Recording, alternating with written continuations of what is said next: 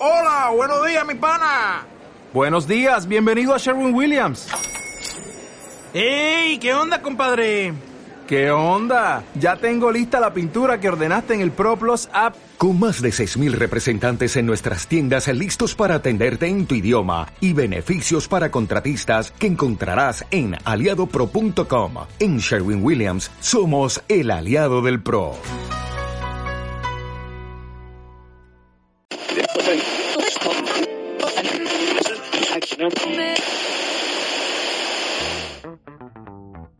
Bienvenidos a Wazen Eibar.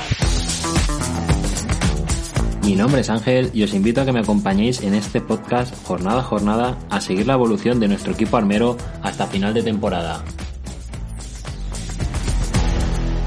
Ya estamos otra vez de vuelta, después de una semana ausente, la cual pues pido perdón y espero que no vuelva a suceder. Eh, volvemos a encadenar de manera consecutiva dos victorias, que eso en Segunda División es caviar, para conseguir mantenerse arriba ante tal nivel de exigencia en esta temporada por el resto de equipos. Eh, estos equipos que luchan por el ascenso y los puestos de playoff. Parece ser que esta temporada, pues sinceramente, va a ser mucho más difícil que la anterior. Ya lo he dicho alguna vez, pero esta temporada eh, yo creo que es muy exigente y conseguir el objetivo, como digo, yo creo que, que va a costar más y creo que incluso va a ser más gratificante el, el conseguirlo, porque yo sin, no tengo dudas. O sea, esta temporada creo que tengo el convencimiento de que vamos a estar muy cerca de conseguirlo, más cerca incluso de lo que estuvimos la otra vez, que, que sí, que estuvimos a cinco minutos de... de subir a segunda con ahí a primera con el partido del Alcorcón, pero es que esta vez yo creo, creo sinceramente que vamos a ser mucho más realistas. O sea, va a ser una temporada muchísimo mejor en el sentido de, de no tener que esperar a, a partidos, ganarlos en el minuto noventa dos tres, a ganarle al Oviedo cero uno. No sé, lo veo como que todo mucho más sólido. No sé si es vuestra impresión, pero al menos es, es, es la, la que tengo yo. Si es que estamos consiguiendo porterías a cero sin jugar con laterales. O sea, yo creo que es, somos en defensa muchísimo más sólidos y al final en Segunda División es lo que te da los puntos. Ser sólidos atrás y ya adelante ya veremos qué, qué puedes hacer, si marcar ese golito o, o con incluso el empate, especular hasta el final del partido. Vamos ya con los temas que interesan. Vamos a empezar hablando pues del femenino. Este fin de semana no teníamos jornada en la segunda categoría del fútbol femenino debido al parón por selecciones, pero esto no fue impedimento para que nuestro Eibar femenino disputase un encuentro contra el Athletic que acabó por dos goles a cero a favor del Athletic. Partido que yo creo sirve para no perder la forma y trabajar de cara al siguiente partido de liga, que será el sábado contra el Granadilla B. Si esta semana tiene un nombre propio, no es el de Yanis, que podría serlo sin problemas, o Akeche. No, el nombre de esta semana no es otro que el de un chico llamado Daniel Lasure, jugador que rescindió el contrato con el Zaragoza en el periodo de mercado invernal, dando lugar a la posibilidad de fichar por el Eibar, un fichaje supeditado a un periodo de prueba de quince días. ¿Qué podemos decir de este jugador? Pues lateral izquierdo, salido de la cantera del Zaragoza, que hace ya cuatro años y medio el Eibar pues en su día formalizó una oferta de dos millones de euros por él y que Zaragoza como tanto eh, como el jugador pues decidieron no aceptar.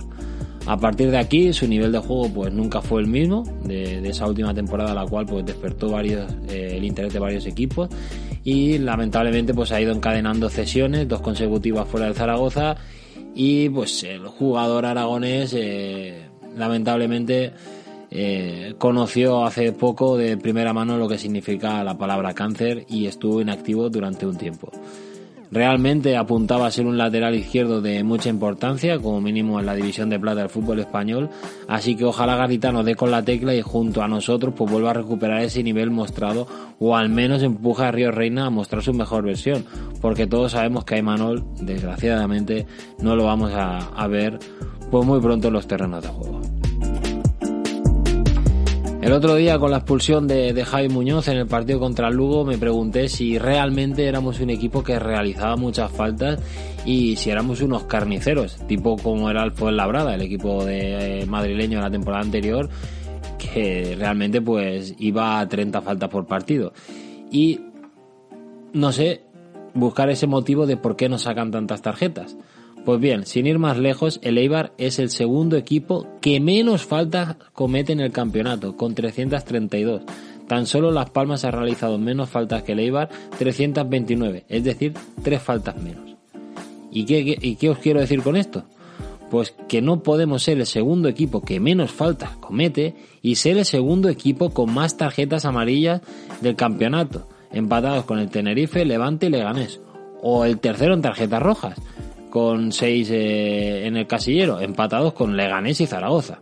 O sea, no, no es realista. O sea, si nos vamos a, a la medida o a, a, al dato de cuántas faltas eh, hemos, eh, pro, hemos eh, realizado, pues no, no va en relación con el número de tarjetas que nos han señalado. En fin, es una, es una locura. Otro dato sería las faltas recibidas, o como se tendría que llamar, faltas recibidas y que nos han pitado. Porque tela la de faltas que se han olvidado de pitar, no han visto o han hecho la vista gorda, porque sinceramente o sencillamente somos el Eibar y así va la historia. Pues bien, somos el decimoquinto equipo al cual le han pitado más faltas, eh, con un total de trescientas veintidós, dato que me vuelve a chirriar cuando somos el equipo con más posesión de balón de la categoría, y que un equipo como el Burgos o el Ibiza, con posesiones del balón de un cuarenta y tres por ciento, Eh, tengan más faltas pitadas que nosotros, pues no las, no lo entiendo, porque en teoría, si tú eh, tienes mucho tiempo el balón y te lo van a robar y te lo tienen que quitar, pues más veces tendrás que aguantar la presión y las hostilidades del equipo contrario. Pero mira, no me digáis por qué eh, estamos así. Que tengo que decir que a veces los datos no son absolutos, pero que hay que decir que son indicadores, y que con estos datos pues el Eibar debería llevar pitadas más faltas a favor y sin duda menos tarjetas. Pero bueno, como he dicho, ya sabemos que quiénes somos, somos el Eibar y no nos van a regalar nada. O sea, todo lo contrario, siempre pues, nos intentan buscar la, la vuelta. Y hasta aquí este primer bloque de, de noticias, de comentarios, y, y vamos a, a lo que nos atañe, a lo que nos gusta, a analizar el partido del Eibar contra el Villarreal B.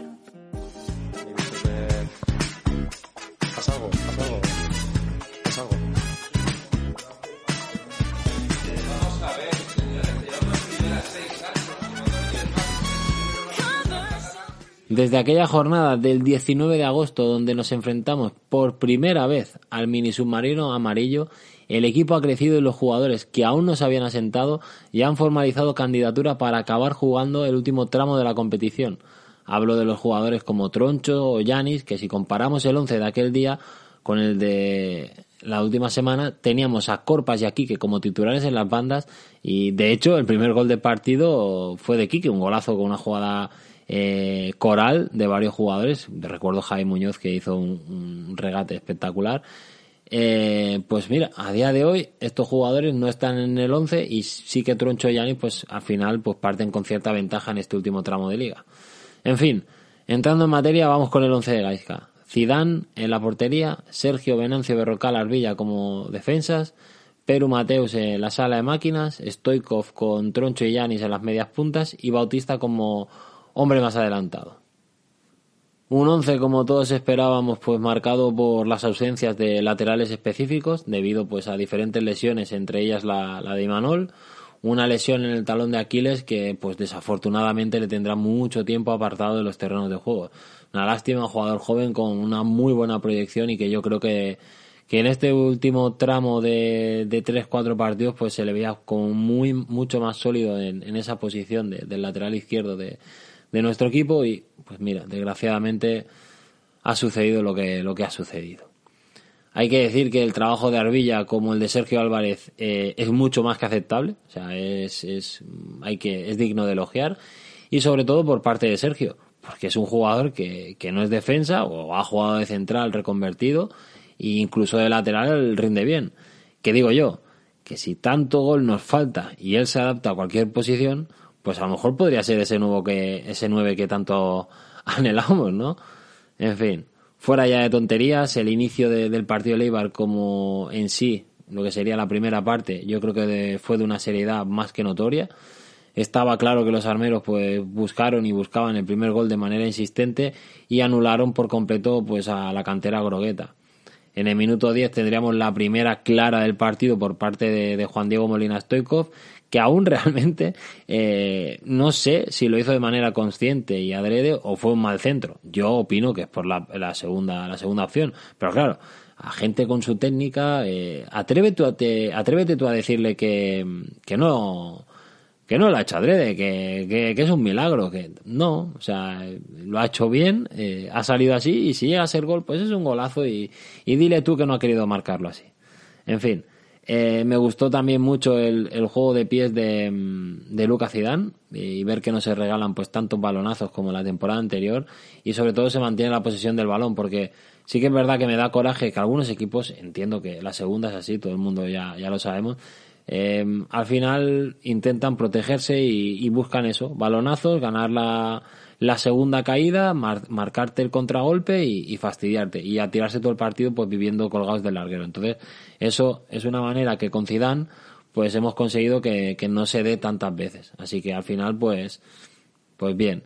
Eh, también hay que reconocerle que, que el Villarreal, pues eh, ante una mala salida y, y con la portería ya vendida, casi nos marcan un gol, pero bueno, eh, no fue así, y para mí eh, creo que fue el único despiste de bulto, porque por el resto eh, el equipo jugó a un nivel muy alto. De hecho, Arbilla se relacionó, me gustó, me gustó mucho esa relación con, con Yanis y Mateus, como la, la situación de Sergio Álvarez con Hassan, que lo secó, y lo tuvieron que cambiar de banda porque el chaval ya, ya estaba amargado. O sea, era o ponerse a jugar con canicas o poca cosa tenía que hacer por la banda de, defendida por Sergio Álvarez.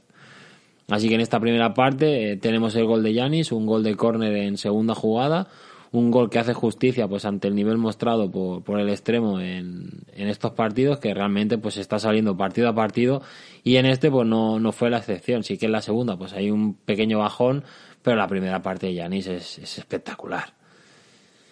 En fin, empezó la segunda parte y esta sí que fue diferente. Villarreal hizo, pues realizó tres cambios de, del tirón, y de hecho, pues Tasende, que como lateral izquierdo de la primera parte, pues estaba pues como o cohibido, o no tenía la consigna de atacar al espacio y ser tan largo, tan profundo, pues en esta segunda parte sí que lo fue, tenía muchísima más libertad, y Sergio sí que ahí empezó a sufrir.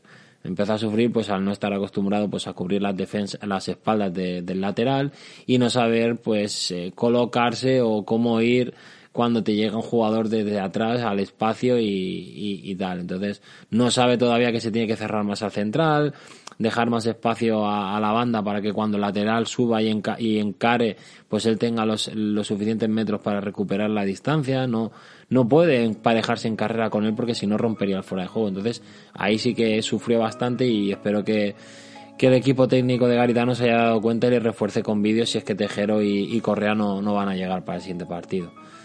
Así que bueno, eh, en esta segunda parte pues eh, volvimos a ver un Eibar que, que empezó pues a, a echarse atrás. Eh, es, es algo no, que siempre nos pasa, empezar a gestionar el resultado, algo también natural porque el Villarreal eh, apretó y, y, a, y a esa garra que sacó pues llegó a Zidane y, y menos mal que el portero, con una gran actuación, pues puso tierra de por medio y, y consiguió otra portería a cero, porque hay un paradón en la segunda parte, ahora no me acuerdo a quién era, que, que si no llega a estar Zidane, pues a lo mejor acaba en gol. Otra cosa que también quiero hablar y no entendí en esta segunda parte, pues fue la tarjeta de Mateus. Eh, es decir, es una tarjeta como una catedral, pero es que no tiene sentido dejar en ese momento el pie ahí donde lo deja. Eh, no sé, no sé. Que en fin, que, que es nuestro Mateus, que yo me lo quiero mucho y tal, pero a veces no entiendo ese tipo de, de situaciones. Y bueno, para ir acabando a, de hablar de este partido, volvió Akeche, eh, empezó a volver a ser Akeche, y digo esto porque después de un gran golpeo de falta, que Stoichkov pues no supo recoger el rebote y marcar gol, no fue su día. Hay gente que no tiene su día, pues eh, Stoichkov le, le tocó, aunque pensábamos que no era ese tipo de gente y era una gente especial que nunca tenía un mal día, pues tuvo ese mal día. Akeche, tras otra acción de, de balón parado, pues conseguía marcar el segundo del Eibar, y aquí el, pues, el partido acabaría ya y, y el resultado sería el de dos goles a cero. Me gusta Akeche porque tuvo la falta, que ya digo que, que Stoichkov pues no supo rematar dentro, eh, tuvo su, su chute, tuvo su gol, tuvo su participación, y eso es importante pues para de cara a partidos como el, el de Tenerife, y ahora que pues eh, da la sensación que como cada partido que pierdes o dejas de puntuar es aún peor Que, que si lo hubieses hecho en la primera vuelta, como que ya no queda tiempo y ya empieza pues la cosa a apretarse y a distanciarse entre diferentes grupos de equipo.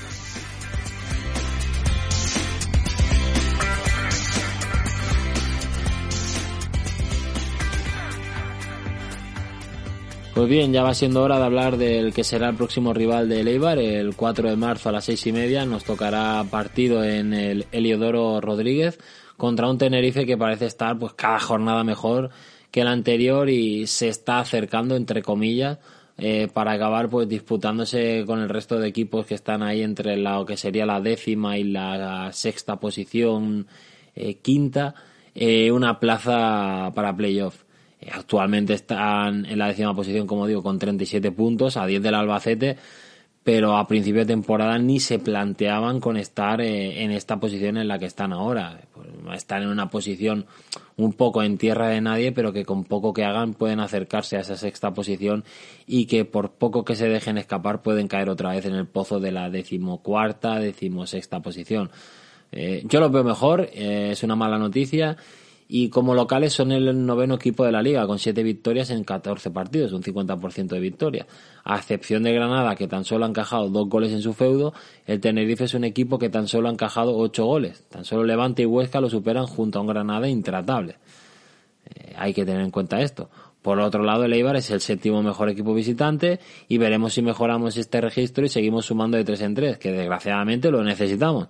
Pero bueno, hay que decir que ya estamos a ocho puntos de caer fuera del playoff y a tan solo una victoria ser líderes. O sea, hay que matizar esto muy bien, porque en segunda tener ese colchón de ocho puntos, de unos dos partidos y algo más, para mantener una posición dentro del playoff, ojo, eh, ojo, hay que valorarlo muchísimo. Y no te digo ya el estar solo a tres puntos de Las Palmas o estar ahí con cerca de Alavés, cerca de...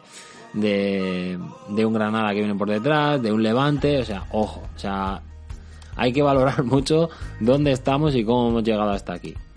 Bueno, eh, como siempre me enrollo, eh, vamos a ir a hablar del Tenerife, equipo rocoso, defensivo, incómodo y que será muy difícil de superar. Cosas positivas, las dos torres de defensas que tenemos eh, tendrán que parar ese juego directo eh, a Enrique Gallego, que yo creo que cumplirán con creces, y las caídas a banda del delantero que lo acompaña. Para nuestra suerte, Dauda Pinta, que está lesionado, y uno de mis jugadores preferidos de segunda, como Alex Corredera, no me digáis por qué, pues no suele jugar últimamente por el centro. Ahora lo desplazan hacia la banda derecha y en mi opinión creo que es un error y nos favorece bastante. Pero claro, no sabemos qué jugadores tiene disponibles en el equipo Ramis como para tener que priorizar la posición de eh, Corredera en banda derecha. Otra cosa a comentar, hay un jugador que no es que sea muy bueno, de hecho creo que es un jugador promedio venido a menos, con nombre Nacho, me tiene frito, no lo aguanto. Y ojalá ya sea Troncho, Corpas, Yanis, Quique, el que sea, le haga un destrozo por banda. Desde el Eibar Valladolid, que no lo trago ni un segundo, encima tiene un pique, no me des, porque con Corpas, yo qué sé, pero qué pesado, qué pesado, déjanos tranquilos.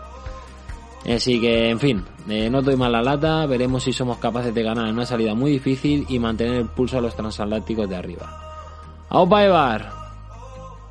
Sí, nos ha metido tres. Y podrían haber sido seis. Si hoy no está Curto Espirador, meten seis. En el Puro A. Con un Eibar grandioso, maravilloso, ejemplar y ejemplarizante. Y me explico, que se vean el vídeo los jugadores, no, no creo que lo hagan, pero si, tienen, si se molestan, ver esta noche lo que es jugar un partido de fútbol como si te fuera la vida en ello. La intensidad, el compromiso, la hombría. O sea, como ha jugado el Eibar, es como que jugar al fútbol.